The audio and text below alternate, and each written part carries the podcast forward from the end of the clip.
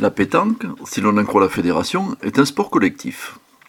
C'est en partie exact, tant il est vrai que la triplette, qui lui a donné ses lettres de noblesse, et les compétitions par équipe, qui ne cessent de monter en puissance, tiennent le haut du pavé.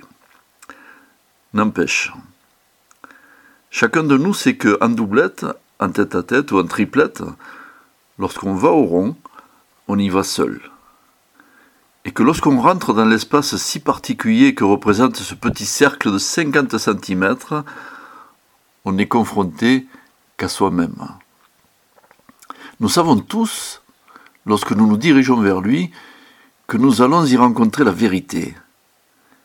L'espace d'une boule, nous ne pourrons compter que sur nous, y vivre un rêve ou un échec, et ressentir dans tout notre être l'ivresse d'un coup parfait ou le désespoir d'un geste qui nous trahit.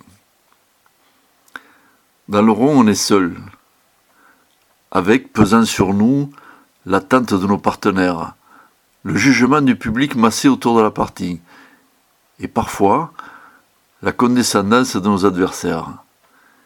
C'est tout cela qu'un geste maîtrisé va balayer. C'est tout cela qu'un lancer incertain va confirmer. Et c'est pour tout cela, partie après partie, et tant qu'il nous reste l'amour du jeu, qu'on continue à jouer à la pétanque.